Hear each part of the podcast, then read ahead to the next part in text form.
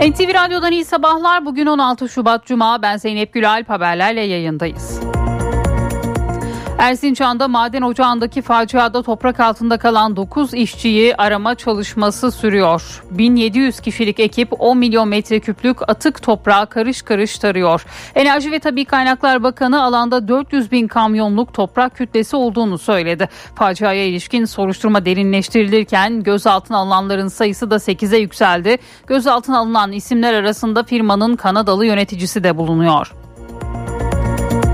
Marmara Denizi'nde İmralı Adası'nın güneybatısında batan kargo gemisindeki altın mürettebat için kurtarma çalışması sürüyor. Helikopterler hava muhalefetinden dolayı kalkış yapamazken şu ana kadar yapılan aramalarda içi boş bir cansalı bulundu. 69 metre boyundaki kargo gemisinin limandan hareketi öncesinde son görüntülerine ulaşılırken batan gemiye ait olduğu değerlendirilen sualtı tarama görüntüsü tespit edildi. Cumhurbaşkanı Recep Tayyip Erdoğan Mısır'dan dönüş yolunda uçakta gazetecilerin sorularını yanıtladı. FETÖ'den ihraç edilen bazı hakim ve savcılar hakkında göreve iade kararları veren Danıştay'a sert tepki gösterdi. Danıştay'ın aldığı bu karara da sessiz kalmamız mümkün değil. Nasıl ki Anayasa Mahkemesi'nin aldığı bazı garip kararlarda Cumhur İttifakı olarak tepkisiz kalmıyorsak bunda da sessiz kalamayız dedi. CHP Genel Başkanı Özgür Özel İzmir'de aday tanıtım törenine katıldı. İzmir Büyükşehir Belediye Başkanı Tunç Soyer ve listede yer almayan diğer belediye başkanlarının katılmadığı törende Özel Türkiye İttifakı vurgusu yaptı. Türkiye İttifakı'na güveniyorum dedi. AK Parti İstanbul Büyükşehir Belediye Başkan adayı Murat Kurum risksiz İstanbul projesini tanıttı. Olası bir İstanbul depreminin milli güvenlik sorunu olacağını söyledi. Her yıl 60 bin yeni konut vaat etti. Kurum'un gündeminde mevcut Büyükşehir Belediyesi yönetimi de vardı. İstanbulluları 5 yıl boyunca verdikleri dönüşüm vaatleriyle kandırdılar iddiasında bulundu. İstanbul Büyükşehir Belediye Başkanı Ekrem İmamoğlu ise Beykoz Çubuklu sahilinde dönüşümü ve restorasyonu yapılan akaryakıt silolarının şantiyesinde incelemelerde bulundu. İmamoğlu iktidarı ve rakibi Murat Kurum'u eleştirdi. Esasen İstanbul'un ciddi bir talihsizliği bu tür noktalarla ilgili alınan tavır. Acaba Atatürk fidanlığı Büyükdere 250 bin metrekare Boğaz'ın kıyısında niye çürümeye terk edildi diye sordu. 2 uluslararası örgüt ve 10 ülkeye büyükelçi ataması gerçekleştirildi. Karara göre İslam İşbirliği Teşkilatı daimi temsilciliğine Cenk Uras, Akdeniz için Birlik Özel Temsilciliğine ise Nükhet Hotar atandı. Tunus Büyükelçisi Ahmet Misbah Demircan, Portekiz Büyükelçisi Haldun Koç, Suudi Arabistan Büyükelçisi Emrullah İşler, Slovakya Büyükelçisi Erkan Özoral ve Kuzey Makedonya Büyükelçisi Fatih Ulusoy oldu. Antalya valisi Hulusi Şahin kentte 13 Şubat'ta gece yarısı yaşanan sağanağın neden olduğu sel felaketi hasarının 300 milyon lirayı bulduğunu söyledi. Hasar tespit çalışmalarının sürdüğünü belirten Vali Şahin, vatandaşlarımızın maddi zararlarını kısa sürede gidereceğiz ve Antalya tekrar hayatın normal döngüsüne dönecektir dedi. Spor bilimleri fakülteleriyle beden eğitimi spor yüksekokullarının giriş sınavlarında sistem değiştirildi. YÖK'ün yeni kararıyla adaylar sınavlara istedikleri şehirde katılabilecek. Sınavlar üniversiteden üniversiteye değişiklik göstermeyecek. Her aday aynı sınava tabi olacak. İsrail ordusu Gazze'deki yedek kuvvetlerini azaltıyor. İsrail ordusunun 646. paraşütçü Tugay'ını abluk altındaki Gazze şeridinin güneyindeki Han Yunus kentinden geri çektiği bildirildi. Askerler 7 Ekim'den bu yana askerlik yaptıktan sonra evlerine gönderilecek. Galatasaray UEFA Avrupa Ligi Playoff turu ilk maçında Çekya'nın Sparta Prag takımıyla karşı karşıya geldi. Mücadelenin ilk yarısı 1-0 Galatasaray üstünlüğüyle sona erdi. İkinci devre 3-2'lik skorla tamamlandı. Mücadelede 2 kırmızı kart çıkarken galibiyet golü uzatmalarda Icardi'den geldi.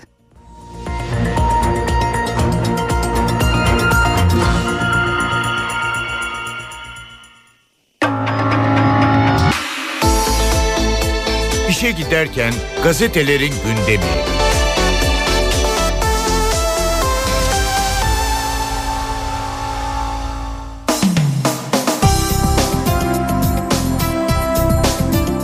Sabahla başlıyoruz. Türkiye CHP'nin umurunda değil manşetini atıyor bugün Sabah gazetesi. Cumhurbaşkanı Erdoğan muhalefeti sert eleştirdi.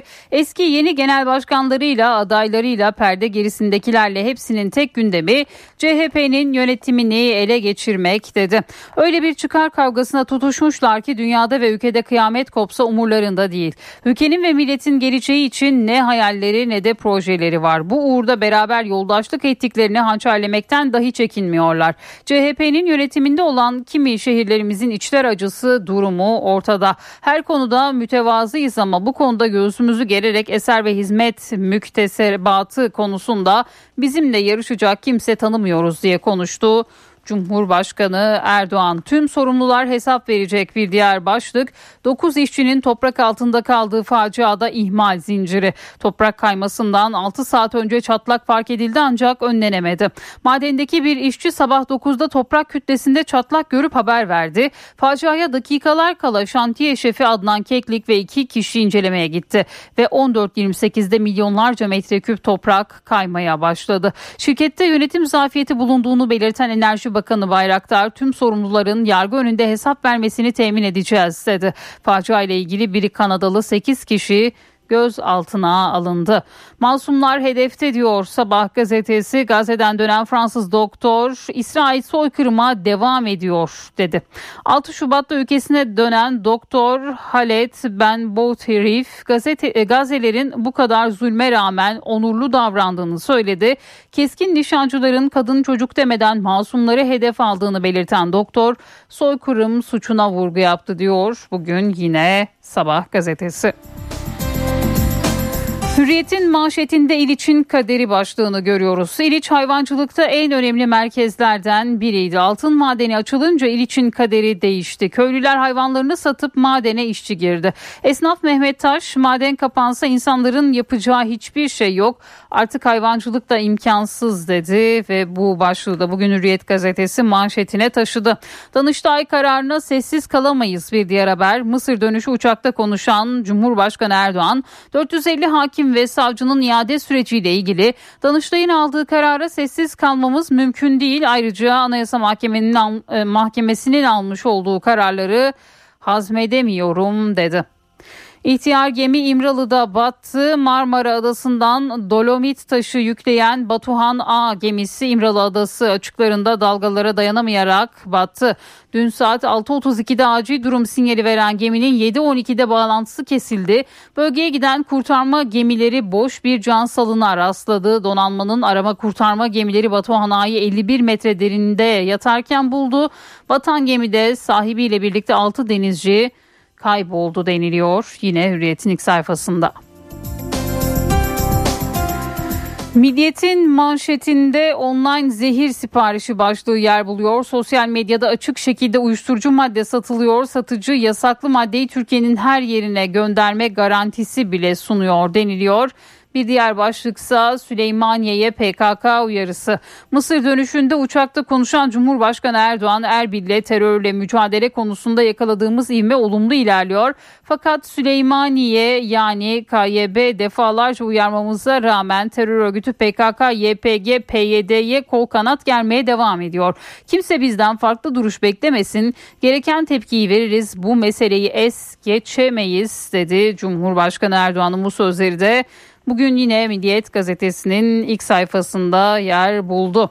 Depresyona karşı o zaman dans bir diğer başlık. 15 bin katılımcının yer aldığı 200'den fazla çalışmayı inceleyen Avustralyalı bilim insanları basit bir yürüyüşün bile depresyonu yenmeye yardımcı olduğunu tespit etti. Özellikle dans gibi tüm vücudu çalıştıran yüksek yoğunluklu aktivitelerin ruh sağlığına daha da faydalı olduğu bildirildi ve yine bu başlıkta bugün Milliyet gazetesinin ilk sayfasında yer aldı.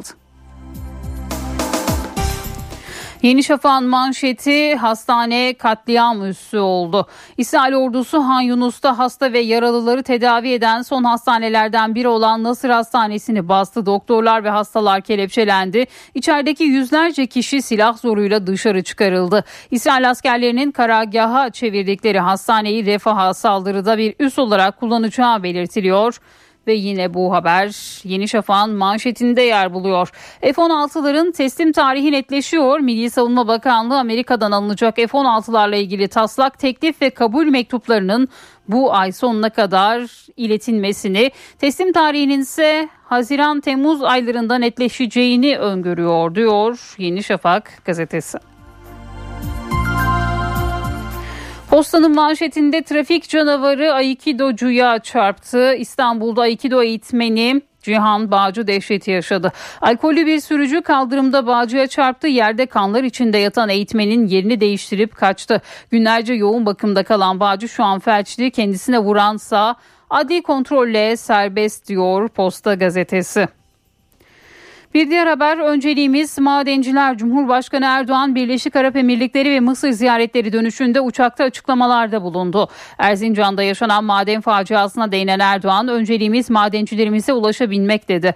Mısır ziyaretinin samimi ve başarılı geçtiğinin altını çizen Cumhurbaşkanı, Sayın Sisi Nisan ya da Mayıs'ta iadeyi ziyaret yapacak şeklinde konuştu. Amerika'dan gelecek F-16 satın alım onayı ile ilgili de şu an olumsuz bir gidiş yok açıklamasını yaptı Cumhurbaşkanı. Cumhuriyet'in manşeti sömürge madenciliği. Altın madenciliği 2001'de çevre eylemcilerinin toprağın üstü altından daha değerli uyarılarına karşın İzmir Bergama'da başladı. Yargı kararlarına uyulmadı, hem toprak kirlendi hem de kaynaklar yurt dışına gitti. Yasaya göre 10 tonluk altının sadece 90 kilogramı ülkemizde kalıyor diyor Cumhuriyet. İzmir'de 30'da 30 görünüyor. Bir diğer başlık, partisinin İzmir adaylarını tanıtan CHP lideri Özgür Özel, anketlerin kentte seçimi açık ara kazanacaklarını gösterdiğini söyledi. İktidara İzmir'i size teslim etmeyeceğiz diye seslenen Özel, partililere de 25 ilçeyi gördük, çalışırsak 30'da 30'da göreceğiz dedi.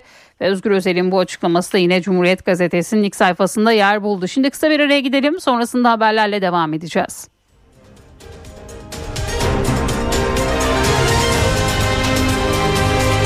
NTV Radyo Titanic Hotels köşedeki kitapçıyı sunar. Merhaba, ben Adnan Bostancıoğlu. Edebiyat tarihinin önemli isimlerinden Stefan Zweig'ın ünlü Amok Koşucusu isimli kısa romanı İtaki yayınlarından çıktı. Daha önce de muhtelif yayın evlerince yayımlanan kitap bu kez Gülperi Zeytinoğlu'nun çevirisiyle okurlarla buluştu. Stefan Zweig Avusturyalı edebiyatçı, yazın alanının hemen her türünden örnekler vermiş. Roman, şiir, öykü, deneme. 1881 Viyana doğumlu, 1942'de İkinci Dünya Savaşı ile birlikte Avrupa'nın içine düştüğü durumdan duyduğu üzüntü ve hayatındaki hayal kırıklıkları nedeniyle sürgünde bulunduğu Brezilya'da karısı ile birlikte intihar ediyor Stefan Zweig. Avrupa'nın en çalkantılı yıllarına tanıklık eden Zweig'ın eserlerinden bazıları Satranç, Bilinmeyen Bir Kadının Mektubu, Olağanüstü Bir Gece, Rotterdamlı Erasmus, Üç Büyük Usta Balzac, Dickens, Dostoyevski, Ayşe Sokağı, Sabırsız Yürek ve başka çok sayıda kitap. Amok Koşucusu bir doktorun hikayesi. Hollanda sömürgesi Doğu Hint adalarında görev yapan bir doktor, dara düşüp kendisine başvuran çok zengin bir kadının yardım talebini geri çevirir. Sebebi kadının mağrur ve hesapçı tavrı karşısında kapıldığı öfke ile gururuna yenik düşmesidir. Fakat bir yandan da ortada bir insan hayatı vardır. Yardım talebini reddeden doktor, ettiği yemine rağmen görevlerini yerine getirmemenin vicdani yükü altında pişmanlığın pençesine sürüklenir. Bu kez de kadına yardım etmeyi saplantı haline getirir ve Malezya halkında rastlanan bir nevi öldürücü delilik olan hummanın, amokun etkisi altına girer. Herkese iyi okumalar, hoşça kalın. Titanic Hotels köşedeki kitapçıyı sundu. Yiğit Akü yol durumunu sunar. Karayolları Genel Müdürlüğü duyurdu.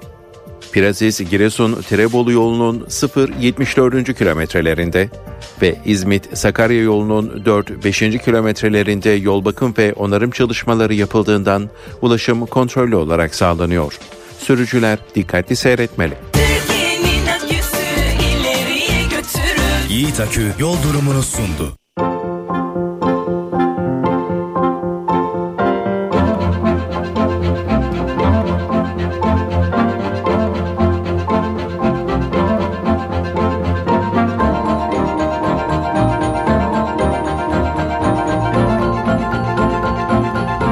NTV Radyo.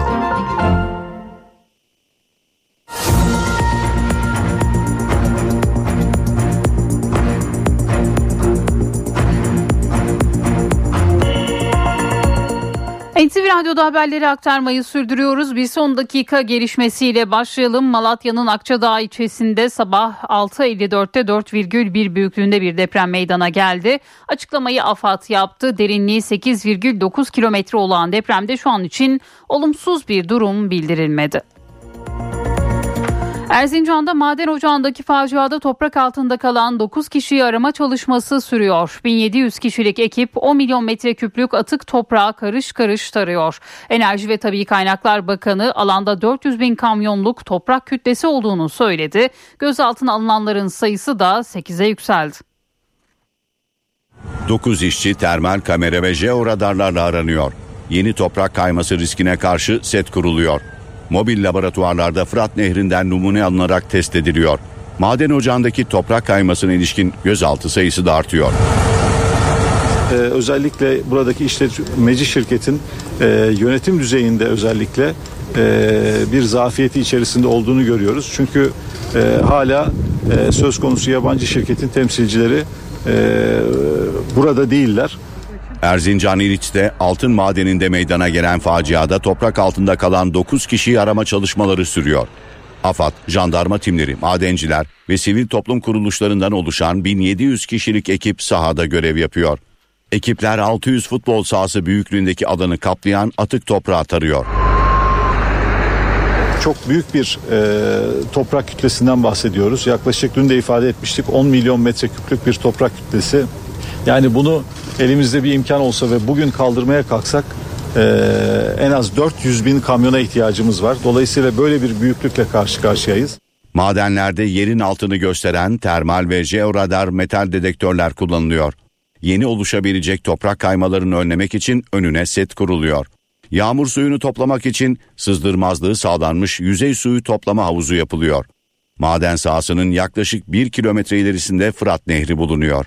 Bölgede görev yapan 10 bilim insanı sudan sürekli numune alarak mobil laboratuvarlarda analiz ediyor. Bu tesisin şu anda izinleriyle alakalı sürecinde herhangi bir sıkıntı yok. Yani gerekli izinler ilgili tüm kurumlardan alınmış gözüküyor. Hem sudan aldığımız numuneler hem topraktan aldığımız numunelerle alakalı şu anda hiçbir endişe edilecek süreç söz konusu değildir. Soruşturma kapsamında 7 kişinin sorgusu sürerken maden ocağını işleten şirketin bir yöneticisi de gözaltına alındı. Arama çalışmalarının sürdüğü maden ocağında ailelerin üzüntülü bekleyişi sürüyor. En son bir hafta önce falan görüştük yani. Evet. Şimdi yetkililerden kimseyle görüşebildiniz mi? Vali, sayın vali buradaydı. Ne söylediler? Yani size gereken yapılacak sorunları araştırıyor. İşte teçhizatlar buradaymış. İşte dünyanın en iyi cihazlar burada. Yoğun toprak gayet fazladır. Evet. Bunu o tespit olamaz. İş makinelerinin çalışması lazım. Kısmen sağına soluna o iş her fiyatı alması lazım ki bu meydana gele. Faciadan kıl payı kurtulan işçiler o dakikaları gözyaşlarıyla anlattı. Senelerdir beraber çalıştığımız ailemizden yiyecek hiçbir şey bulamıyorum. Benim hiç yanıyor. En az onlar kadar ciğerlik yanıyor. Olay esnasında siz de mi buradaydınız? Çalışıyor muydunuz? Ben deprem diye çıktım evet. Biz de alt taraftan. Siz deprem mi sandınız? Evet, biz deprem sandık. Uzman ekipler faciaya neyin yol açtığını araştırıyor. Türkiye Büyük Millet Meclisi'nde de toprak kaymasının tüm yönleriyle incelenmesi için bir araştırma komisyonu kuruldu. Erzincan'da toprak kaymasının meydana geldiği maden ocağı sahasında incelemelerde bulunan bilim insanları ilk gözlemlerini paylaştı. Sağlık Bilimleri Üniversitesi'nden Profesör Doktor Onur Erdem alandaki siyanür değerlerinin risk teşkil etmediğini söyledi. İstanbul Teknik Üniversitesi Maden Fakültesi Dekanı Mustafa Kumral da siyanürün yeraltı suyuna karışmaması için AFAD ekiplerinin aldığı önlemleri anlattı. Gerek Çevre Bakanlığımız gerekse diğer bakanlıkların ölçüm cihazları AFAD'ın özellikle yaptığı sahada ölçümler var ve biz bunları tek tek kontrol ettik. Aldığımız verilere baktığımızda aslında siyanür açısından şu anki değerlerin çok da risk teşkil etmediğini gördük. Maden sahasındaki incelemeler insan sağlığını tehdit edecek düzeyde siyanür olmadığını ortaya koydu. Bilim insanları tüm ihmallere karşı tedbirlerin en üst seviyede tutulduğunu söyledi. İl Sağlık Müdürlüğümüzde olası bir maruziyet olursa diye buradan Erzincan'daki referans KBR Hastanesi'ne kadar her türlü tanı, tedavi ve tahliye tedbirlerini aldı. Bununla birlikte olası bir siyanür maruziyeti olursa da tıbbi olarak buna müdahale etmek için gerekli ekipmanlar ve personel burada mevcut. Çevre, Şehircilik ve İklim Değişikliği Bakanlığı'nın daveti üzerine çeşitli üniversitelerden bilim insanları Erzincan'ın İliç ilçesinde toprak kayması meydana gelen maden sahasında incelemelerde bulundu. İstanbul Teknik Üniversitesi Maden Fakültesi Dekanı Profesör Doktor Mustafa Kumral, AFAD ve Devlet Su İşleri ekiplerinin bölgede aldığı önlemleri anlattı. Kısa vadede aldıkları tedbir nedir? Hemen o atığın alt tarafında bir set oluşturdular. Bu setin amacı hem o kaymanın içinde bulunan sıvıların ortamdan uzaklaştırılması, çünkü orada birikecek. Onu da pompalarla tekrar iç havuzlarına geri pompalıyorlar. Hem de madenin orta vadede madenin bütün etrafını oradaki suyu ortamdan uzaklaştıracak bir set kurmaya çalışıyorlar. Kumral, kayan alanda yeni bir heyelan riskinin sürdüğünü, bu nedenle çalışmaların bir an önce tamamlanması gerektiğini söyledi. Marmara Denizi'nde batan kargo gemisindeki 6 kişilik mürettebat kayıp. Arama çalışmaları devam ediyor. Geminin yeri ise 51 metre derinlikte tespit edildi. Kargo gemisinden acil durum sinyali alındı. Hemen kurtarma çalışması başlatıldı. Ancak kısa bir süre sonra sinyal kesildi. Gemi su alıp battı. 6 kişilik mürettebat kayıplara karıştı. Batık 51 metre derinlikte bulundu. Batuhan A isimli kargo gemisi Marmara Adası'ndaki limandan açıldı. 59 metre uzunluğundaki mermer tozu yüklü gemi Bursa Gemli'ye doğru gidiyordu. Ancak Karacabey ilçesi açıklarına kadar ulaşabildi. Burada kötü hava ve deniz şartları nedeniyle su alıp batmaya başladı. Sabah saat 06.32'de İmralı Adası yakınlarındaki gemiden acil durum sinyali bildirildi. Bunun üzerine bölgeye çok sayıda kurtarma ekibi gönderildi. Bölgedeki gemilere Türk radyo aracılığıyla çağrılar yapılmıştır. Saat 07.12 itibarıyla Batuhan A isimli gemiden alınan AIS sinyali kesilmiştir. İyi çalışmalar diliyorum. Kolay gelsin. Kaptan Hasan Mehmet Uyanık, başmühendis makinist Murat Çalışkan, geminin sahibi Murat Altıntaş, aşçı Zeynep Kılınç, makine stajyeri Ahmet Atav'la yağcı olarak görev yapan Doğuşcan Yaylak kayboldu. 6 mürettebat için Sahil Güvenlik ve Kıyı Emniyeti Genel Müdürlüğü ekipleri arama kurtarma çalışması başlattı. Geminin battığı değerlendirilen alanda boş bir cansalı bulundu. Aynı zamanda denizden bir tane de Batuhan A isimli gemiye ait can simidi alındı.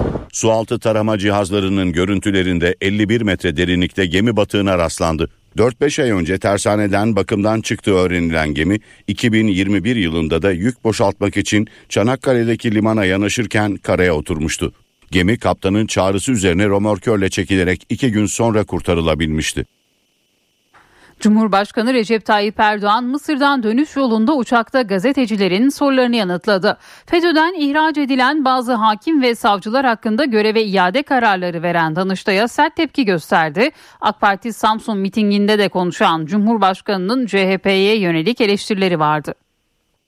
Eski ve yeni genel başkanlarıyla, belediye başkanları adaylarıyla ve aday olamayanlarıyla hepsinin tek gündemi seçim sonrası CHP'sinin yönetimini ele geçirmek. Şimdi ona çalışıyorlar.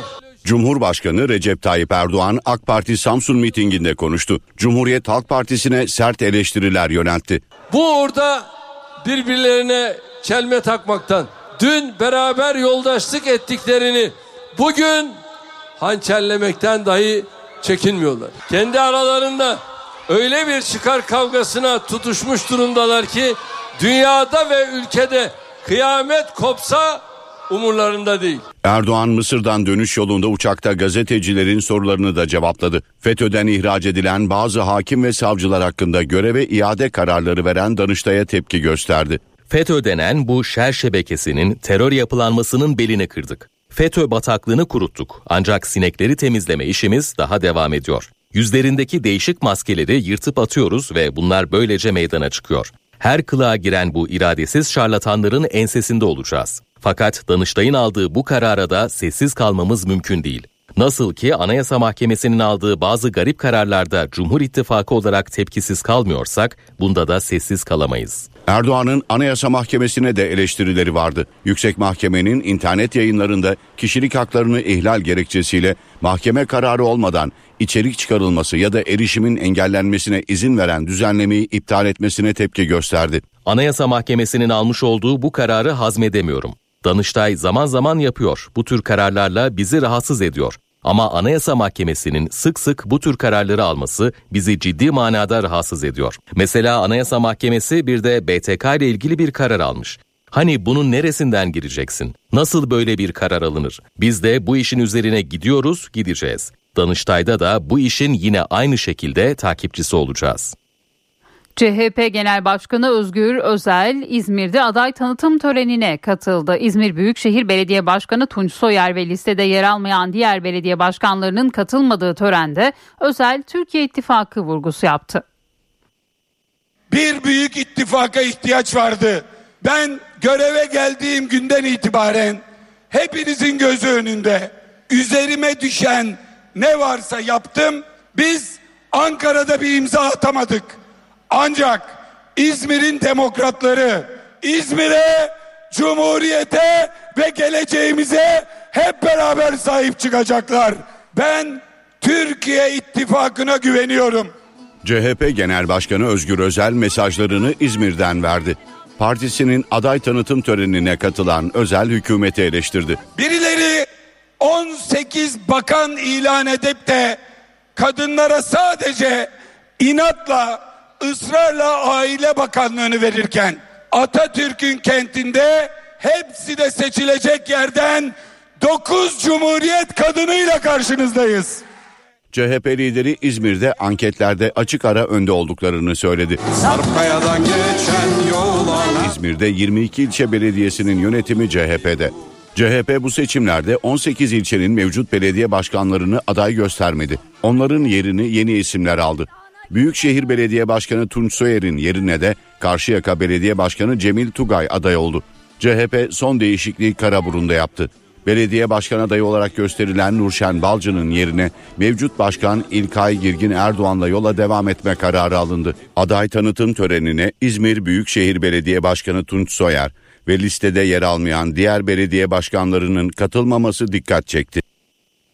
CHP Genel Başkan Yardımcısı Koza Yardımcı görevinden istifa etti. Yazılı bir açıklama yapan yardımcı CHP yönetimine aday belirleme sürecine ilişkin eleştiriler yöneltti. Yaptığım tüm uyarılara ve müdahalelere rağmen CHP örgütlerinin ve seçmenlerimizin vicdanını yaralayan uygulamalar ısrarla devam etti dedi. Koza Yardımcı CHP'nin yeni yönetiminde Kültür ve Turizm Bakanlığı'ndan sorumlu Genel Başkan Yardımcısı olarak görev yapıyordu. Cumhur İttifakı'nın Ankara Büyükşehir Belediye Başkan adayı Turgut Altınok projelerini 25 Şubat'ta açıklayacağını söyledi. Altınok'un rakibi Mansur Yavaş'a yönelik eleştirileri de vardı.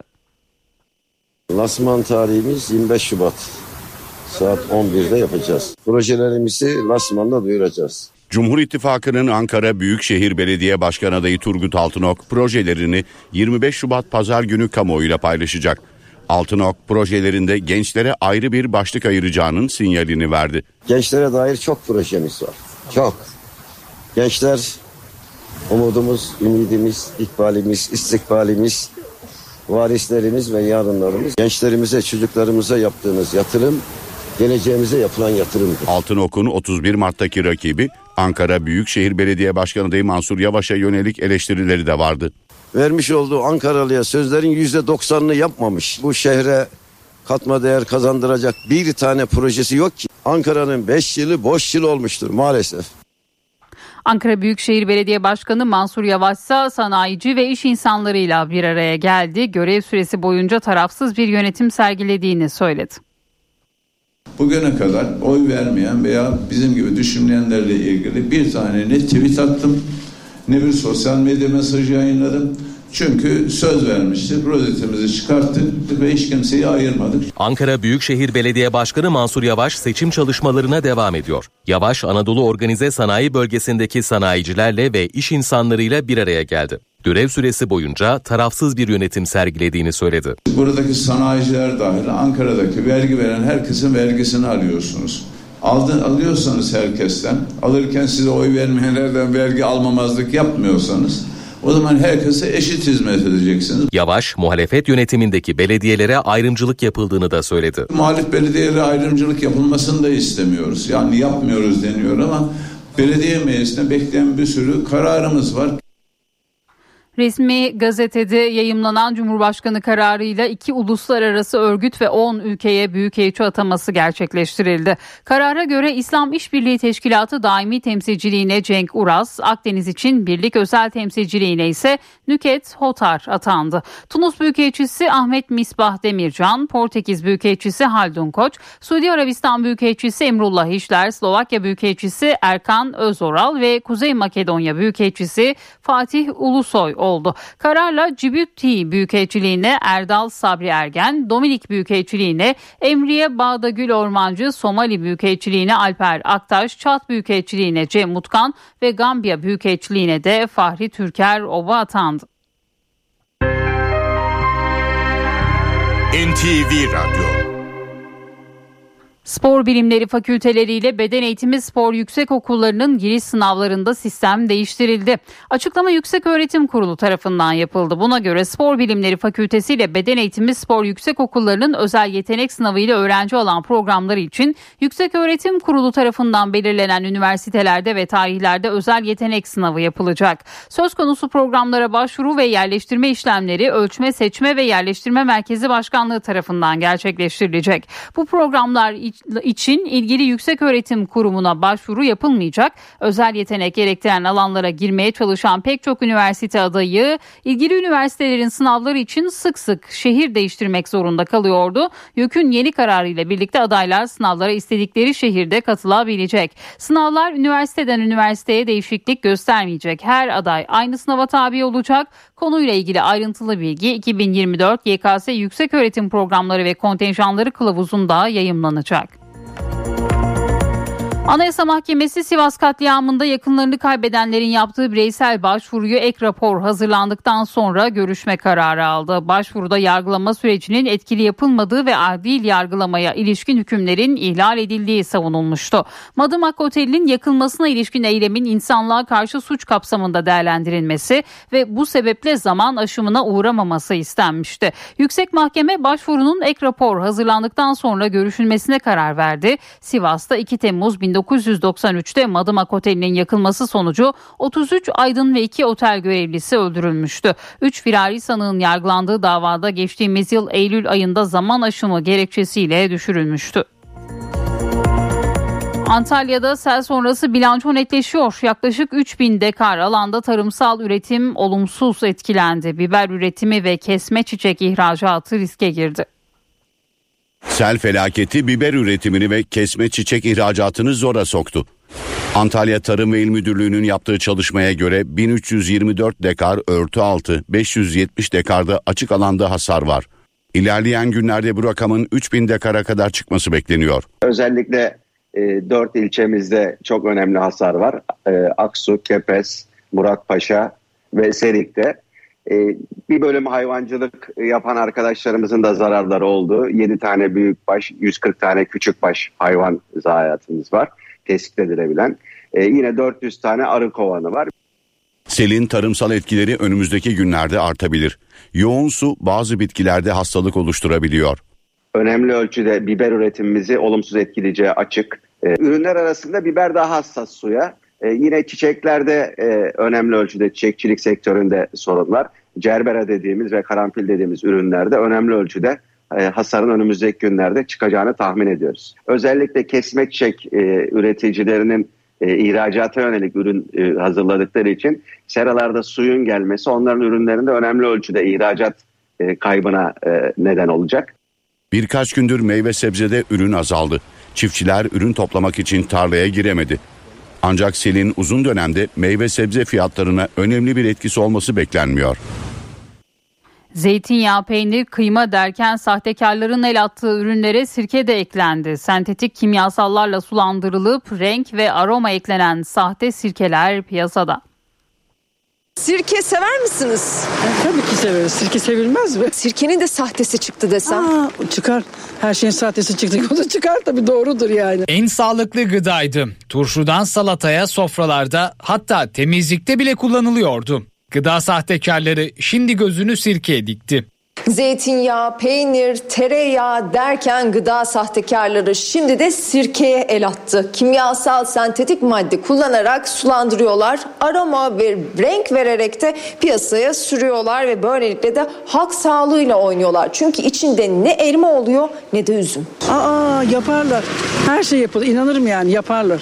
Çok kafaları çalışır şeyleri. İyi şeylere çalışmaz ki ama kötü şeylere çalışıyor kafaları.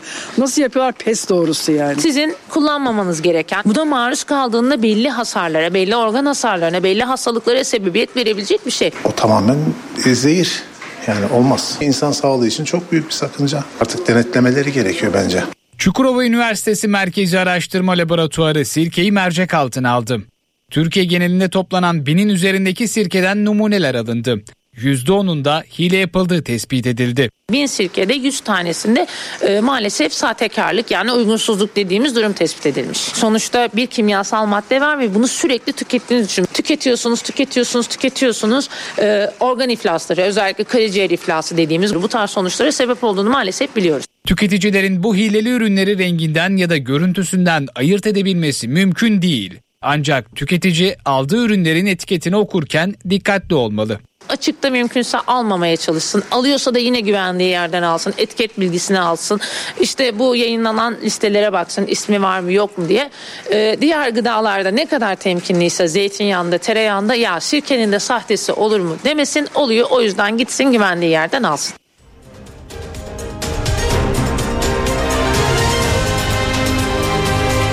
NTV Radyo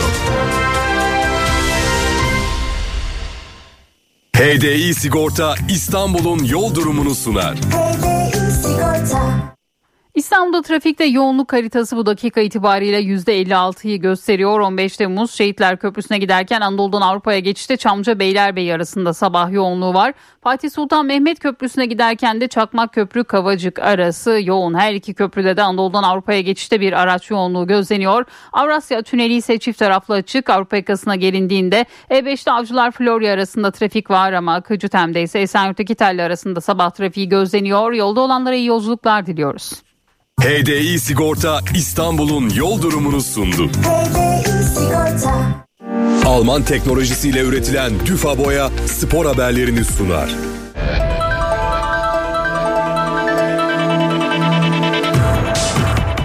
Galatasaray UEFA Avrupa Ligi playoff turu ilk maçında son dakikalarda Icardi'nin attığı golle kazandı. Sarı Kırmızılar 5 gole ve 2 kırmızı karta sahne olan maçla konuk ettiği Sparta Prag'ı 3-2 mağlup etti. Maç sonu konuşan teknik direktör Okan Buruk zorlu fikstüre dikkat çekti. Zorlu fikstür, tabii ki kadro anlamında da özellikle savunmada bu sıkıntıları yaşadığımız dönemde önemli bir galibiyet oldu. Ama onu çok çabuk unutup lig maçına hazırlanacağız. Trendyol Süper Lig'de 26. hafta bugün oynanacak tek karşılaşmayla başlayacak. Bir İstanbul derbisine sahne olacak haftanın açılış maçında Kasımpaşa, Fatih Karagümrük takımını konuk edecek. Mücadele saat 20'de başlayacak. Türk futbolunda yabancı gözlemci dönemi başlıyor. Bu haftadan itibaren maçları televizyondan izleyecek 10 eski UEFA elit hakemi, Süper Lig hakemlerin performansını atamalar için değerlendirecek. Her hafta oynanacak 10 maçı televizyondan izleyecek yabancı gözlemcilerin vereceği notların ortalaması, hakemlerin performans değerlendirmesinin %50'sini etkileyecek. Hakem notlarının diğer yarısını ise saha gözlemcileri, VAR kadrosu, en üst iki ligde görevli hakem ve gözlemcilerin katılacağı 119 kişilik anket belirleyecek. Milli güreşçiler madalya kazanmaya devam ediyor. 76 kiloda Yasemin Atar Yiğit üst üste 3. toplamda 7. kez Avrupa şampiyonu oldu. Yasemin Atar Yiğit üst üste 3. kez Avrupa şampiyonu. Kadınlar güreşinin önde gelen ismi 76 kiloda Ukraynalı rakibi Anastasya Shustova'yı teknik üstünlükte yenerek kariyerindeki 7. Avrupa şampiyonluğunu kazandı. İlklerin kadını Yasemin Atar Yiğit'in başarılarla dolu kariyerinde 2 dünya şampiyonluğu ve 2020 Tokyo Olimpiyatlarında kazandığı bronz madalyada bulunuyor. 33 yaşındaki sporcu kadınlar güreşinde Avrupa ve Dünya şampiyonlarının yanı sıra olimpiyatlarda da Türkiye'ye madalya getiren ilk isim olma özelliğine sahip. Bir altın madalya da Buse Tosun Çavuşoğlu'ndan geldi. Avrupa şampiyonu Buse Tosun Çavuşoğlu. 68 kiloda Ukraynalı rakibi Tatyana Sovaritchko'yu finalde 5-2 mağlup eden Çavuşoğlu kariyerindeki ilk Avrupa şampiyonluğuna ulaştı. 28 yaşındaki sporcunun kariyerinde dünya şampiyonluğu da bulunuyor. 2 altın madalyanın kazanıldığı gecede bir şampiyonlukta finalle kaçtı. 50 kiloda mücadele eden Evin Demirhan Yavuz, Azerbaycanlı rakibi Maria Stadnik'e tuşla mağlup olarak gümüş madalya kazandı. Pozisyonunda şimdi tuş işareti veriliyor. Geceyi 2 altın, 1 gümüş madalyayla kapatan Ay Yıldızlılar'da Nesrin Baş şampiyonluk için mindere çıkacak. 72 kilo yarı finalde Victoria Kolucu mağlup eden milli sporcu, finalde Rumen sporcu Alexandra Nicoleta Anher ile karşılaşacak. İNG Basketbol Türkiye Kupası'nda finalin adı bugün belli olacak. Yarı final karşılaşmalarında Anadolu Efes Pınar Karşıyaka'yı konuk edecek. Fenerbahçe Beko'da Beşiktaş Emlakşehir deplasmanında final biletini hedefleyecek. 2 maçın da başlama saati 18. Alman teknolojisiyle üretilen zemin boyası Düfa Boya spor haberlerini sundu.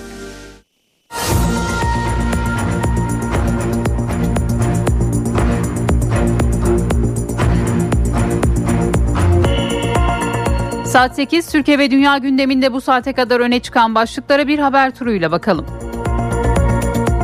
Erzincan'da maden ocağındaki faciada toprak altında kalan 9 kişiyi arama çalışması sürüyor. 1700 kişilik ekip 10 milyon metreküplük atık toprağı karış karış tarıyor. Enerji ve Tabii Kaynaklar Bakanı alanda 400 bin kamyonluk toprak kütlesi olduğunu söyledi. Faciaya ilişkin soruşturma derinleştirilirken gözaltına alınanların sayısı da 8'e yükseldi. Gözaltına alınan isimler arasında firmanın Kanadalı yöneticisi de bulunuyor. Marmara Denizi'nde İmralı Adası'nın güneybatısında batan kargo gemisindeki altın mürettebat için kurtarma çalışması sürüyor. Helikopterler hava muhalefetinden dolayı kalkış yapamazken şu ana kadar yapılan aramalarda içi boş bir can salığı bulundu. 69 metre boyundaki kargo gemisinin limandan hareketi öncesinde son görüntülere ulaşılırken batan gemiye ait olduğu değerlendirilen sualtı tarama görüntüsü tespit edildi. Cumhurbaşkanı Recep Tayyip Erdoğan Mısır'dan dönüş yolunda uçakta gazetecilerin sorularını yanıtladı. FETÖ'den ihraç edilen bazı hakim ve savcılar hakkında göreve iade kararı veren Danıştay'a sert tepki gösterdi. Danıştay'ın aldığı bu karara da sessiz kalmamız mümkün değil. Nasıl ki Anayasa Mahkemesi'nin aldığı bazı garip kararlarda Cumhur İttifakı olarak tepkisiz kalmıyorsak bunda da sessiz kalamayız dedi. CHP Genel Başkanı Özgür Özel İzmir'de aday tanıtım törenine katıldı. İzmir Büyükşehir Belediye Başkanı Tunç Soyer ve listede yer almayan diğer belediye başkanlarının katılmadığı törende Türkiye İttifakı vurgusu yaptı. Özel, Türkiye İttifakı'na güveniyorum dedi. AK Parti İstanbul Büyükşehir Belediye Başkan adayı Murat Kurum, risksiz İstanbul projesini tanıttı. Olası bir İstanbul depreminin milli güvenlik sorunu olacağını söyledi. Her yıl 60 bin yeni konut vaat etti. Kurum'un gündeminde mevcut Büyükşehir Belediyesi yönetimi de vardı. İstanbulluları 5 yıl boyunca verdikleri dönüşüm vaatleriyle kandırdılar iddiasında bulundu. İstanbul Büyükşehir Belediye Başkanı Ekrem İmamoğlu ise Beykoz Çubuklu sahilinde dönüşümü ve restorasyonu yapılan akaryakıt silolarının şantiyesinde incelemelerde bulundu. İmamoğlu iktidarı ve rakibi Murat Kurum'u eleştirdi. Esasen İstanbul'un ciddi bir talihsizliği bu tür noktalarla ilgili alınan tavır. Acaba Atatürk fidanlığı Büyükdere'de 250 bin metrekare Boğaz'ın kıyısında niye çürümeye terk edildi diye sordu. 2 uluslararası örgüt ve 10 ülkeye büyükelçi ataması gerçekleştirildi. Karara göre İslam İşbirliği Teşkilatı daimi temsilciliğine Cenk Uras, Akdeniz için birlik özel temsilciliğine ise Nükhet Hotar atandı. Tunus Büyükelçisi Ahmet Misbah Demircan, Portekiz Büyükelçisi Haldun Koç, Suudi Arabistan Büyükelçisi Emrullah İşler, Slovakya Büyükelçisi Erkan Özoral ve Kuzey Makedonya Büyükelçisi Fatih Ulusoy oldu. Antalya Valisi Hulusi Şahin, kentte 13 Şubat'ta gece yarısı yaşanan sağanağın neden olduğu sel felaketi hasarının 300 milyon lirayı bulduğunu söyledi. Hasar tespit çalışmalarının sürdüğünü belirten Vali Şahin, vatandaşlarımızın maddi zararlarını kısa sürede gidereceğiz ve Antalya tekrar hayatın normal döngüsüne dönecektir dedi. Spor bilimleri fakülteleriyle beden eğitimi spor yüksekokullarının giriş sınavlarında sistem değiştirildi. YÖK'ün yeni kararlarıyla adaylar sınavlara istedikleri şehirde katılabilecek. Sınavlar üniversiteden üniversiteye değişiklik göstermeyecek. Her aday aynı sınava tabi olacak. İsrail ordusu Gazze'deki yedek kuvvetlerini azaltıyor. İsrail ordusunun 646. paraşütçü Tugay'ını abluk altındaki Gazze şeridinin güneyindeki Han Yunus kentinden geri çektiği bildirildi. Askerler 7 Ekim'den bu yana askerlik yaptıktan sonra evlerine gönderilecek. Ve spor, Galatasaray UEFA Avrupa Ligi playoff turu ilk maçında Çekya'nın Sparta Prag takımıyla karşı karşıya geldi. Mücadelenin ilk yarısı 1-0 Galatasaray üstünlüğüyle sona erdi. İkinci devre 3-2'lik skorla tamamlandı. Mücadelede 2 kırmızı kart çıkarken galibiyet golü uzatmalarda Icardi'den geldi.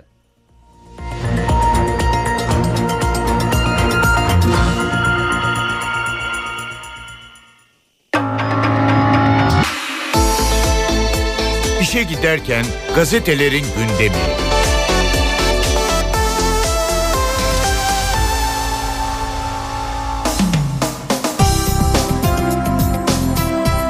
Sabahla başlıyoruz. Türkiye CHP'nin umrunda değil manşetini atıyor bugün Sabah gazetesi. Cumhurbaşkanı Erdoğan muhalefeti sert eleştirdi. Eski yeni genel başkanlarıyla adaylarıyla perde gerisindekilerle hepsinin tek gündemi CHP'nin yönetimini ele geçirmek dedi. Öyle bir çıkar kavgasına tutuşmuşlar ki dünyada ve ülkede kıyamet kopsa umurlarında değil. Ülkenin ve milletin geleceği için ne hayalleri ne de projeleri var. Bu uğurda beraber yoldaşlık ettiklerini hançerlemekten dahi çekinmiyorlar. CHP'nin yönetiminde olan kimi şehirlerimizin içler acısı durumu ortada. Her konuda mütevazıyız ama bu konuda göğsümüzü gererek eser ve hizmet müktesebatı konusunda bizimle yarışacak kimse tanımıyoruz dedi. Cumhurbaşkanı tüm sorumlular hesap verecek. Bir diğer haber yine Sabah'tan. 9 işçinin toprak altında kaldığı faciada ihmal zinciri. Toprak kaymasından 6 saat önce çatlak fark edildi ancak önlenemedi. Madendeki bir işçi sabah 9'da toprak kütlesinde çatlak görüp haber verdi. Faciaya dakikalar kala şantiye şefi Adnan Keklik ve 2 kişi incelemeye gitti. Ve 14.28'de milyonlarca metreküp toprak kaymaya başladı. Şirkette yönetim zafiyeti bulunduğunu belirten Enerji Bakanı Bayraktar, tüm sorumluların yargı önünde hesap vermesini temin edeceğiz dedi. Facia ile ilgili biri Kanadalı 8 kişi de gözaltına alındı diyor Sabah bugün. Masumlar hedefte, Gazze'den dönen Fransız doktor, İsrail soykırıma devam ediyor diyor ve yine bu başlıkta Sabah'ın ilk sayfasında yer buluyor. Aslan avantajı çekti aldı. Avrupa Ligi'nde Galatasaray evinde Sparta Prag'ı 3-2 yenerek avantajı kaptı. Nefes kesen düelloda son sesi 90+1'de Icardi söyledi. İki takım da maçı 10 kişi bitirdi. Playoff turunda rövanş Çekya'da oynanacak ve yine bu haberde Sabah'ın ilk sayfasında bugün. Hürriyetle devam ediyoruz. İliç'in kaderi manşetini görüyoruz Hürriyet gazetesinde. İliç hayvancılıkta en önemli merkezlerden biriydi. Altın madeni açılınca İliç'in kaderi değişti. Köylüler hayvanlarını satıp madene işçi girdi. Esnaf Mehmet Taş, maden kapansa insanların yapacağı hiçbir şey yok. Artık hayvancılık da imkansız dedi. İliç'te 9 işçinin toprak altında kaldığı Anagold altın madeni 2010 sonunda açıldı. O tarihe kadar İliç hayvancılıkla geçiniyordu. İlçede 240.000 küçükbaş hayvan vardı. Erzincan'ın ünlü tulum peynirinin %70'ine yakını İliç'te üretiliyordu. Altın madeni açılınca meralar daraldı. Hayvancılık geriledi. İliçliler hayvanlarını satıp madende işçi oldu ve yine bu haberde bugün Hürriyet'e manşet oldu. Danıştay kararına sessiz kalamayız. Bir diğer başlık Mısır dönüşü uçakta konuşan Cumhurbaşkanı Erdoğan, 450 hakim ve savcının iade süreciyle ilgili Danıştay'ın aldığı kararla sessiz kalmamız mümkün değil. Ayrıca Anayasa Mahkemesi'nin almış olduğu kararları hazmedemiyorum dedi. FETÖ denen bu şer şebekesinin terör yapılanmasının belini kırdık. FETÖ bataklığını kuruttuk ancak sinekleri temizleme işimiz daha devam ediyor. Biz FETÖ'nün iç yüzünü anlatmaya, onlarla her alanda mücadele etmeye devam edeceğiz. Mücadelemiz bitmiş değil. Son kukulada Türkiye'ye zarar veremez hale getirilene kadar devam edeceğiz. Danıştay'da da bu işin yine aynı şekilde takipçisi olacağız dedi Cumhurbaşkanı. İhtiyar gemi İmralı'da battı. Marmara Adası'ndan dolomit taşı yükleyen Batuhan Ağa gemisi İmralı Adası açıklarında dalgalara dayanamayarak battı. Dün sabah 6.32'de acil durum sinyali veren geminin 7.12'de bağlantısı kesildi. Bölgeye giden kurtarma gemileri boş bir can salına rastladı. Donanmanın arama kurtarma gemileri Batuhan Ağa'yı 51 metre derinde yatarken buldu. Batan gemide sahibiyle birlikte 6 denizci de kayboldu diyor Hürriyet bugün. Hamsi kaçıyor, kuzeye gidiyor. Boğaziçi Üniversitesi'nden Profesör Doktor Levent Kurnaz, balıklar kuzeye, daha soğuk bölgelere kaçıyorlar. Özellikle Karadeniz'e baktığımızda hamsi kalmayacak diye konuştu.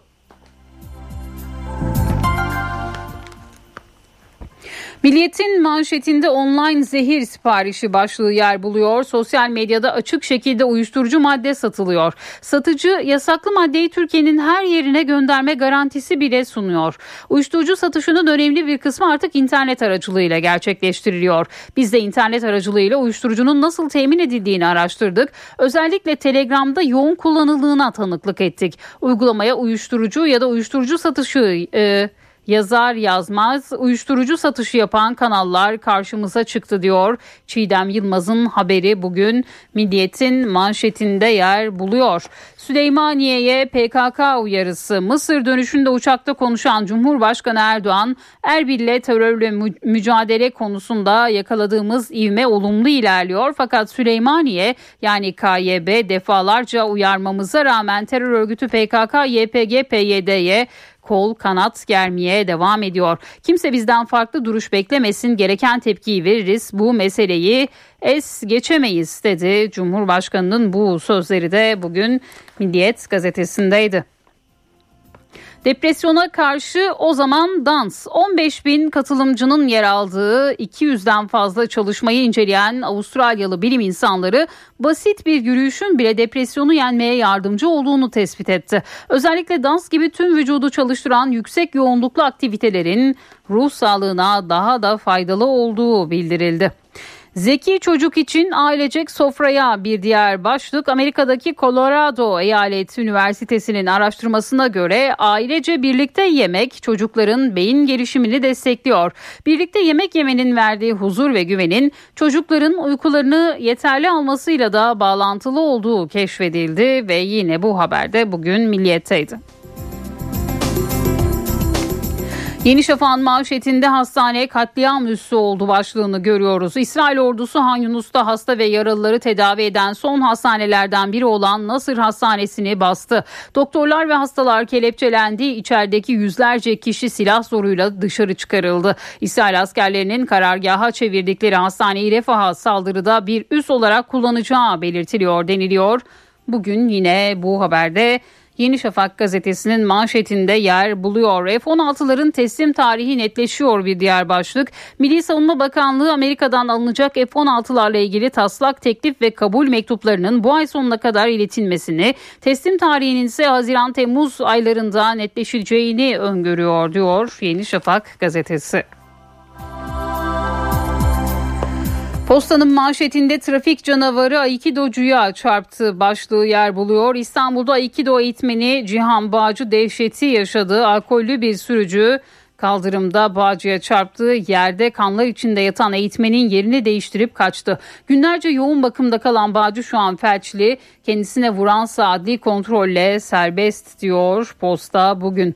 Önceliğimiz madenciler. Cumhurbaşkanı Erdoğan Birleşik Arap Emirlikleri ve Mısır ziyaretleri dönüşünde uçakta açıklamalarda bulundu. Erzincan'da yaşanan maden faciasına değinen Erdoğan, önceliğimiz madencilerimize ulaşabilmek dedi. Mısır ziyaretinin samimi ve başarılı geçtiğinin altını çizen Cumhurbaşkanı, Sayın Sisi Nisan ya da Mayıs'ta iadeyi ziyaret yapacak şeklinde konuştu. Amerika'dan gelecek F-16 satın alım onayıyla ilgili de şu an olumsuz bir gidiş yok açıklamasını yaptı Cumhurbaşkanı Erdoğan.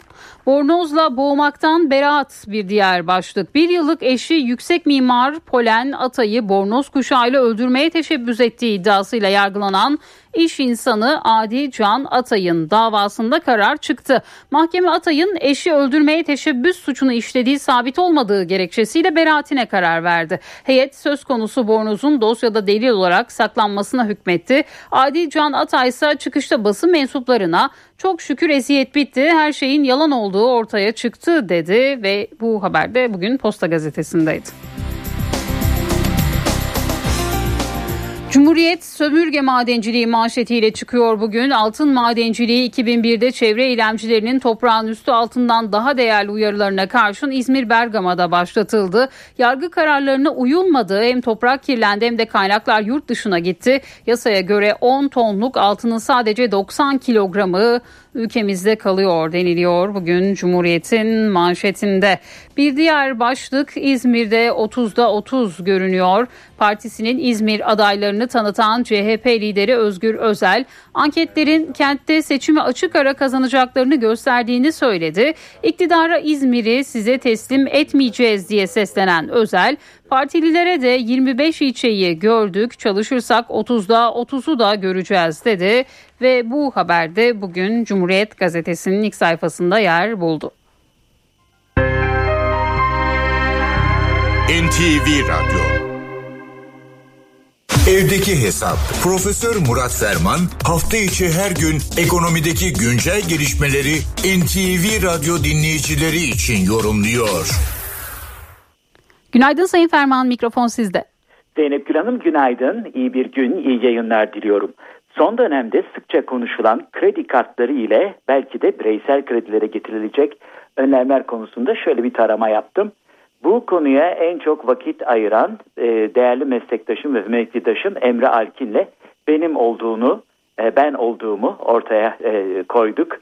Bu çerçevede özellikle kredi kartı harcamalarına getirilecek limitlerin içinde bulunduğumuz ve bilhassa orta üst ve orta alt sınıfları ilgilendiren özellikle yapısı dolayısıyla çok dikkatli ve ciddi bir şekilde uygulamaya konulması gerektiğini, elbette sıkılaştırıcı politikaların bir bacağı, bir kulvarı olarak bu noktanın da ihmal edilmemesi gerektiğini düşünüyoruz. Ancak tabii burada çok dikkatli olmak lazım. İfratla tefrit arasında sıkışmamak gerekiyor. Eğer bu düzenlemelerden murat 4 aydır tüketici kredi faizleri 3.8 ila 4.5 arasında gezerken kredi kartı faizini 3.66'da tutan Merkez Bankası ve BDDK kararını tırnak içinde düzeltmek ve bunu piyasa şartlarına yakınsatmak ise elbette bu yapılmalı.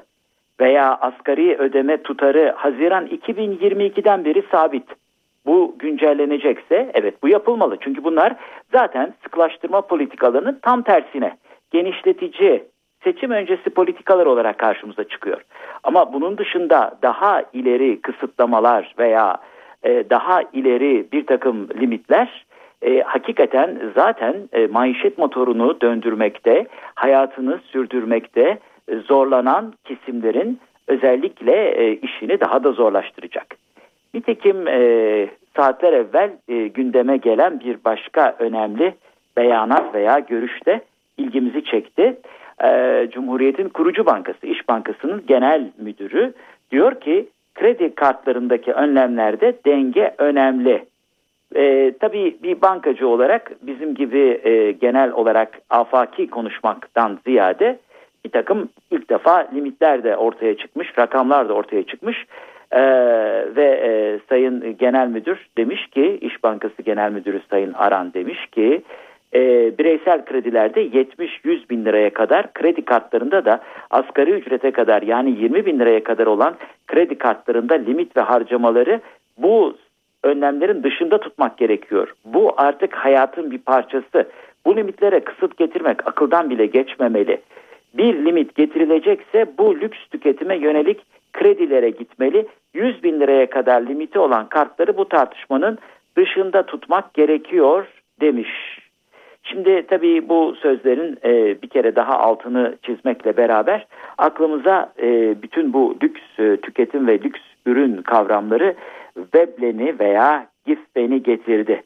Gifben ve Veblen malları, bunlar ikisi de önemli iki iktisatçının soyadlarına ithafen verilmiş unsurlar. Giffen malları talebin ilk kuralına uymayan ürünleri kapsıyor mesela.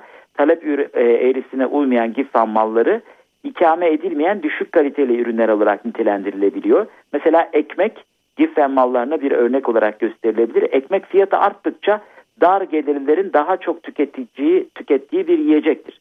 Öbür tarafta Veblen'in dikkat edilirse gösterişçi tüketim malları ise farklı bir kavram olarak karşımıza çıkıyor.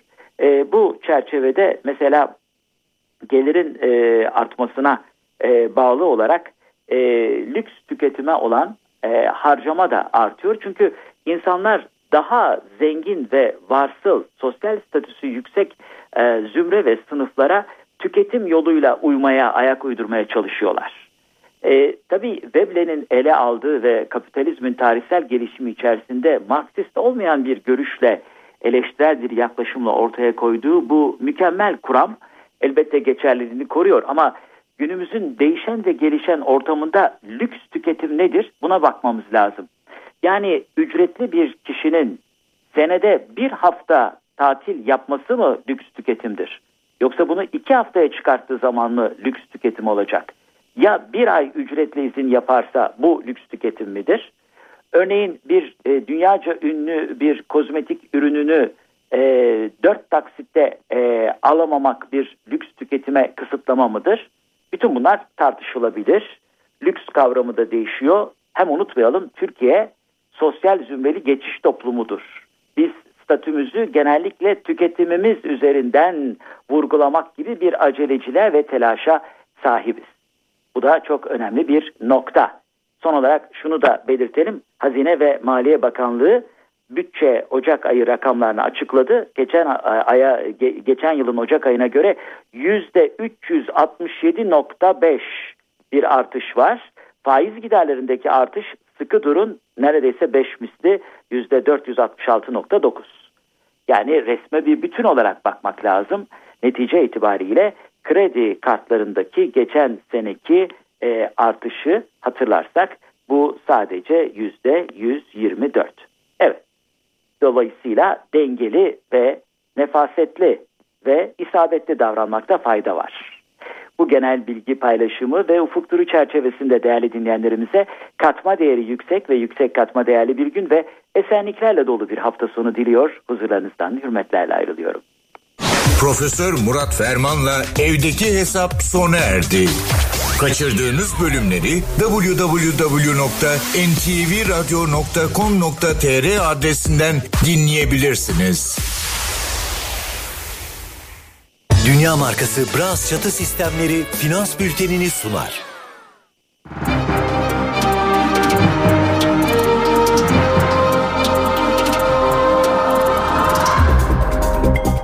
Borsa İstanbul Yüz Endeksi 9242 seviyelerinde, dolar 30.80, euro 33.14'ten işlem görüyor. Euro dolar paritesi 1.07. Altının onzu 2003 dolar. Kapalı çarşıda gram altın 1984, çeyrek altın 3365 liradan satılıyor. Brent petrolün varil fiyatı ise 82 dolar. Dünya markası Brass Çatı Sistemleri finans bültenini sundu. Benzersiz duvarlar artık hayal değil. Sandeko Boya hava durumunu sunar.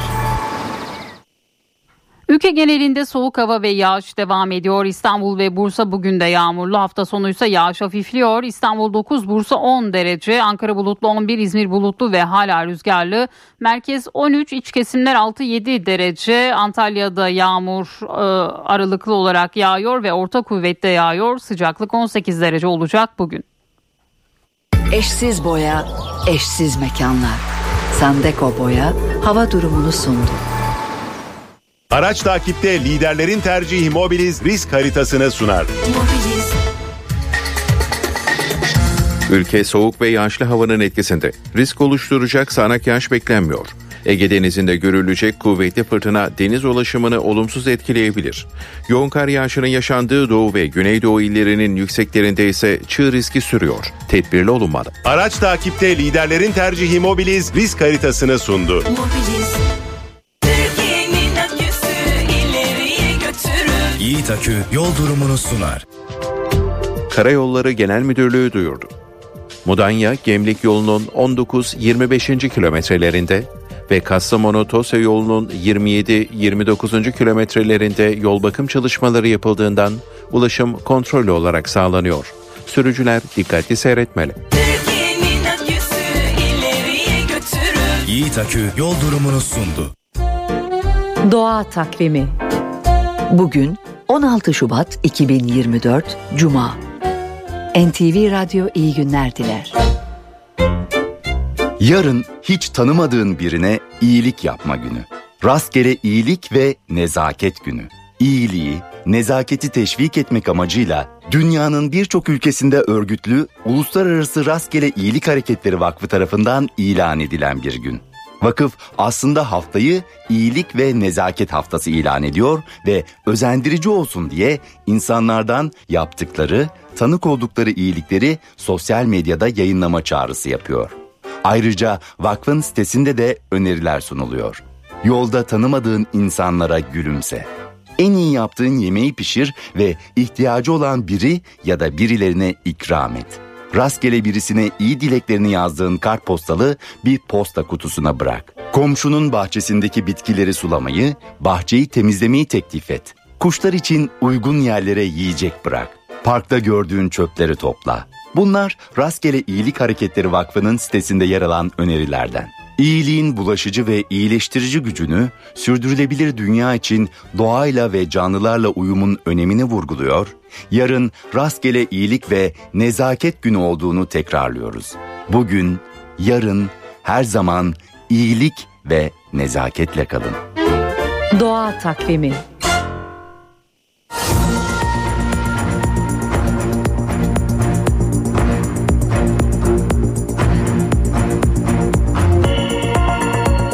NTV Radyo'da haberleri aktarmayı sürdürüyoruz. Cumhurbaşkanı Recep Tayyip Erdoğan, Mısır ziyaretinin ardından Türkiye'ye dönüş yolunda uçakta gazetecilerin sorularını yanıtladığı Türkiye-Mısır ilişkileri, İsrail'in Refah saldırısı ve terörle mücadele başlıklarında önemli mesajlar verdi.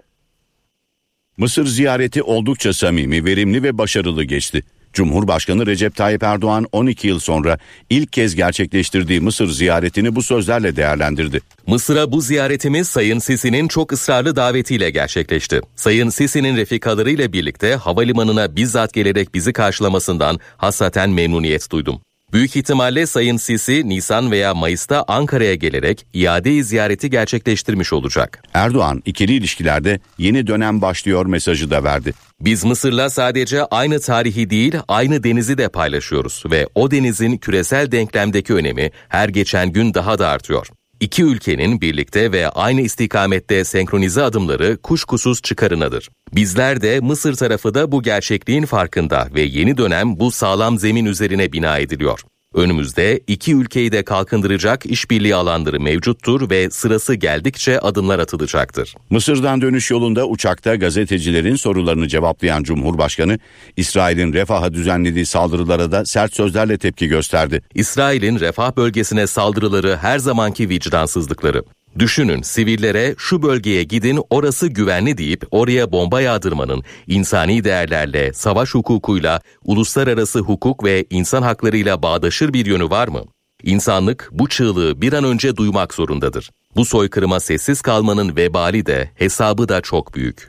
Erdoğan, Gazze'ye insani yardımların artabileceği mesajını da verdi. Yardım tırı sayısının 500-600'e çıkacağı söyleniyor. Bu rakama ulaşabilirsek ihtiyaçlar noktasında ancak çözümden söz edebiliriz ifadelerini kullandı. Erdoğan, Türkiye'nin Gazze diplomasisini de anlattı. Amerika Birleşik Devletleri'ne eleştirileri vardı. Bizim bu saldırıların başladığı günlerde kurmaya başladığımız ve sürekli tekrarladığımız cümleleri özellikle batılı bazı ülkelerin yetkilileri yeni dillendirme noktasına geldiler. Barış çağrıları ne yazık ki Amerika Birleşik Devletleri'nin olumsuz yaklaşımları sebebiyle sonuçsuz kalıyor. Artık küresel sistemin yeni katliamların önünü açan bu çarpık yapısı değiştirilmeli ve etkin denetim mekanizmaları kurulmalıdır. Ve son dönemde Irak ve Erbil yönetimiyle yapılan üst düzey görüşmeler. Cumhurbaşkanı Süleymaniye'deki PKK varlığı konusunda da dikkat çeken bir uyarıda bulundu. Süleymaniye yani KYB yönetimi defalarca uyarmamıza rağmen terör örgütü PKK, YPG, PYD'ye kol kanat germeye maalesef devam ediyor. Şimdi yaptığımız görüşmede biz bu konuyu da gündeme getirdik ve uyarımızı yaptık. Konu bekamız ve milli güvenliğimizse müsamaha kapılarını sonuna kadar kapatır, gereği neyse yaparız. Amaç bize düşmanlık beslemekse ona da verecek tepkimiz, alacağımız tedbirler vardır. Daha sıkı adımlar atmaktan da çekinmeyiz. Amerika Birleşik Devletleri ile ilişkileri de değerlendiren Erdoğan, uzlaştığımız konuların sayısı artıyor dedi. Erzincan'da maden ocağındaki faciada toprak altında kalan 9 kişi arama çalışması sürüyor. 1700 kişilik ekip 10 milyon metreküplük atık toprağı karış karış tarıyor. Enerji ve Tabii Kaynaklar Bakanı alanda 400 bin kamyonluk toprak kütlesi olduğunu söyledi. Gözaltına alınanların sayısı da 8'e yükseldi. Erzincan'daki madenin aktif fay hattı üzerinde yer aldığı ve bu fayın raporlarda gösterilmediği de ortaya çıktı. Jeolog Okan Tüysüz, çöpler madenindeki tehlike dikkat çekti. Çöpler madeninin üzerinde Munzur segmenti adıyla bilinen bir fayın havuzun aşağı yukarı 300 metre yakınından geçtiği görülmektedir. Bu fayın boyu aşağı yukarı 35 kilometredir. 35 kilometrelik bir fayda 6,5 civarında bir deprem yaratır. Bilim insanları Erzincan İliş'teki maden faciasının yaşandığı bölgeyle ilgili çarpıcı bir detaya dikkat çekiyor. Maden Tetkik Arama Genel Müdürlüğü'nün raporuna göre 9 işçinin toprak altında kaldığı altın madeni Diri Fay hattı üzerinde kurulu. Ancak iddiaya göre Diri Fay madenle ilgili hazırlanan raporlarda gözükmüyor. Şimdi madenin baktığımız kadarıyla raporlarında böyle bir fay görünmüyor.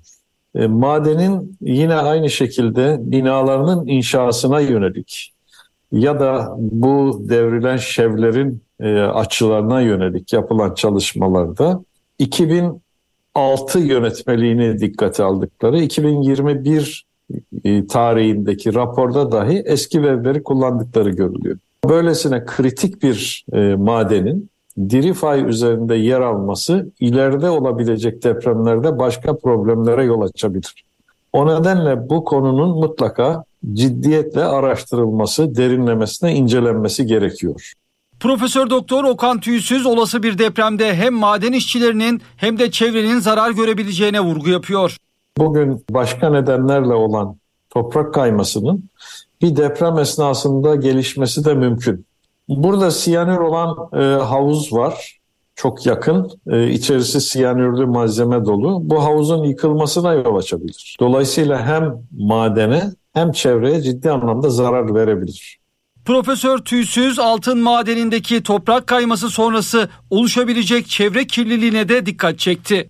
1 ton kaya işletildiği zaman bunun içerisinden 1 gram, 1,5 gram, hatta bazen yarım gram altın elde ediyorsunuz ve bu altını elde etmek için de siyanür kullanmak durumundasınız. Ama bugün yaşadığımız kazada bu malzeme artık kontrolsüz bir hale gelmiştir. Bulunduğu yerden akmış, altında geçirimliliği olmayan bir yere taşınmıştır. Doğal olarak da içerisinde bulunan siyanür yıkanmış dahi olsa bir miktar kalacaktır. Bu da yeraltı sularına ve toprağa sızacaktır. Bir çevre kirliliği yaratacağı açıktır. CHP Genel Başkanı Özgür Özel, Erzincan İliç'teki maden ocağından meydana gelen toprak kayması ile ilgili konuştu. Kayıp 9 kişiden 8'inin topraktaki çatlağı kontrol etmek amacıyla orada bulunduğunu söyledi. CHP Genel Başkanı Özel, maden ocağındaki altın çıkarma yöntemine de eleştirdi. 9 hayatından endişe ettiğimiz emekçiden 8'i ortaya çıkan bir büyük çatlağı incelemek üzere oraya gitmişler. Yani bir çatlak oluşmuş ve oradaki şevin kaymasına anlar kala oraya gidiyorlar ve hayatlarını hiçe sayarak veya birilerinin talimatıyla hayatları yok sayılarak orada bir araştırma yapıyorlar. Orası mekanik yöntemlerle koca kayalar kum haline getiriliyor. Üstüne siyanür damlatılarak altın arındırılıyor oradan. İlkel, terk edilmiş, terk edilmesi gereken ve Afrika halklarının hayatını hiçe sayan bir yöntemle burada altın madeni işletiliyor. Açık maden, altın madeni aramasına Avrupa Birliği'nin koyduğu sınırlamalar, yasaklar ortadayken bu yapılan iş burada hayatı hiçe saymaktır. 9 can hepimizin endişeyle takip ediyor ama kaybedersek çok önemli 9 canımızı kaybedeceğiz.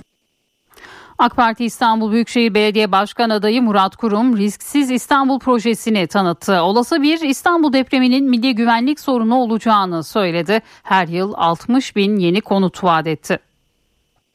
Olası bir İstanbul depremi bir milli güvenlik sorunu olacaktır. 1,5 milyon ev sağlıksız durumda dedi. 600 bininin acilen dönüşmesi gerektiğini vurguladı. AK Parti İstanbul Büyükşehir Belediye Başkan Adayı Murat Kurum, risksiz İstanbul projesini anlattı. İstanbullulara vaadimiz, sizleri risksiz, çilesiz ve stressiz bir İstanbul'da yaşatmaktır. Yeni, güvenli, huzurlu yuvalarımızın 300 binini her yıl 60 bin konut yapmak suretiyle Kiptaş eliyle yapacağız. Yarısı Büyükşehir'den diyerek evini Kiptaş'la dönüştürenlere 700 bin lira hibe desteği sağlayacağız. İlave olarak 700 bin lira kredi desteği vereceğiz. Kurumun gündeminde mevcut Büyükşehir Belediyesi yönetimi de vardı. İstanbulluları 5 yıl boyunca verdikleri dönüşüm vaatleriyle kandırdılar iddiasında bulundu. Her yıl 20 bin, 5 yılda 100 bin konut dönüştüreceğiz dediler ama maalesef sözlerini diğer işlerde olduğu gibi tutmadılar. 15 bin sosyal konutu süratle bitireceğiz dediler. Yine sözlerini tutmadılar. Yarı zamanlı belediyecilik yapanlardan, mazeret belediyeciliği yapanlardan zaten başka bir şey de beklenemezdi. İstanbul Büyükşehir Belediye Başkanı Ekrem İmamoğlu ise Beykoz Çubuklu sahilinde dönüşümü ve restorasyonu yapılan akaryakıt silolarının şantiyesinde incelemelerde bulundu. Gündeme dair açıklamaları da oldu. İmamoğlu iktidarı ve rakibi Murat Kurum'u eleştirdi.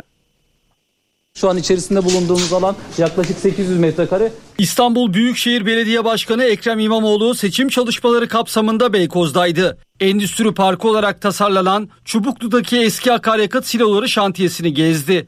İstanbul'daki yeşil alan projeleri üzerinden iktidarı eleştirdi. Esasen İstanbul'un ciddi bir talihsizliği bu tür noktalarla ilgili alınan tavır.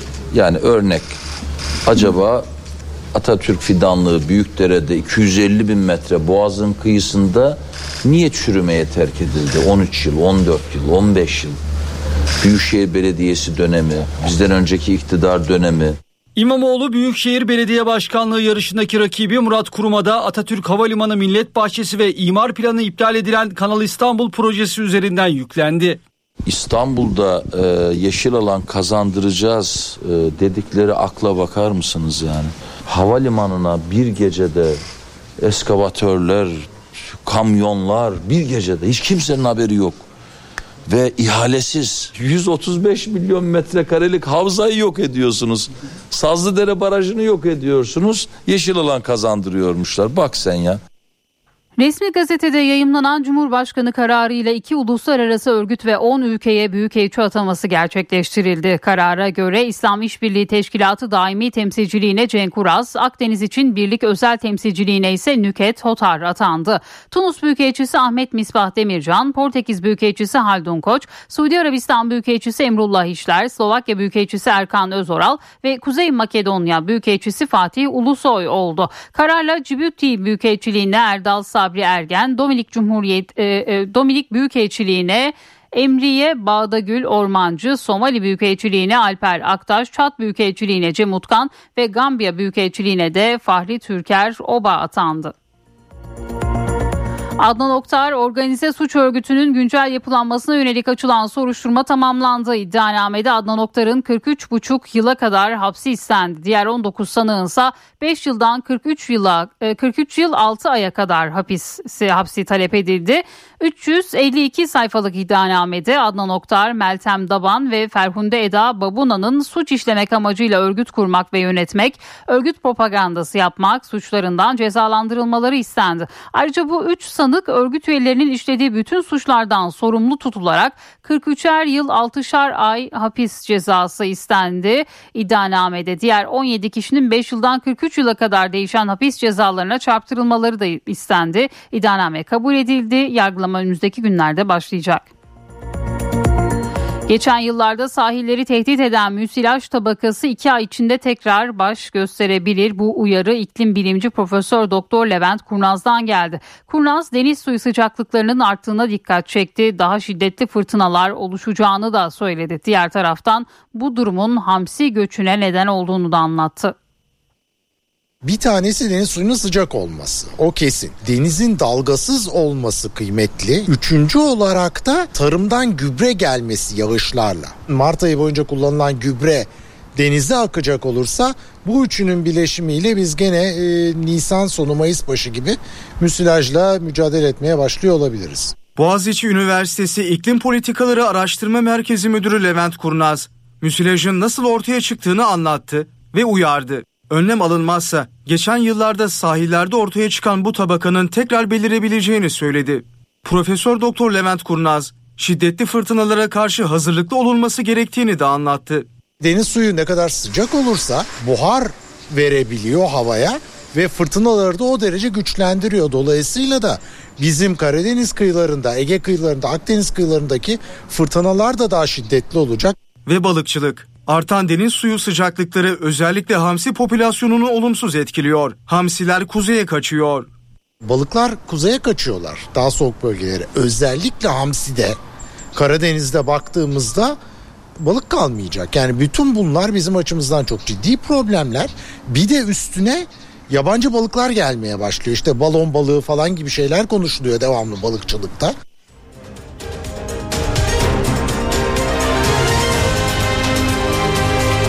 NTV Radyo. HDI Sigorta İstanbul'un yol durumunu sunar. HDI Sigorta. İstanbul'da trafikte yoğunluk haritası bu dakika itibariyle %63'ü gösteriyor. 15 Temmuz Şehitler Köprüsü'ne giderken Anadolu'dan Avrupa'ya geçişte Çamlıca-Beylerbeyi arasında trafik yoğunluğu var. Fatih Sultan Mehmet Köprüsü'ne giderken de Çavuşbaşı-Kavacık arası yoğun. Her iki köprüde de Anadolu'dan Avrupa'ya geçişte bir araç yoğunluğu gözleniyor. Avrasya Tüneli ise çift taraflı açık. Avrupa yakasına gelindiğinde yoğunluk E5 Avcılar'dan Tem'de ise Esenyurt'tan başlıyor. Yolda olanlara iyi yolculuklar diliyoruz. HDI Sigorta İstanbul'un yol durumunu sundu. HDI Sigorta.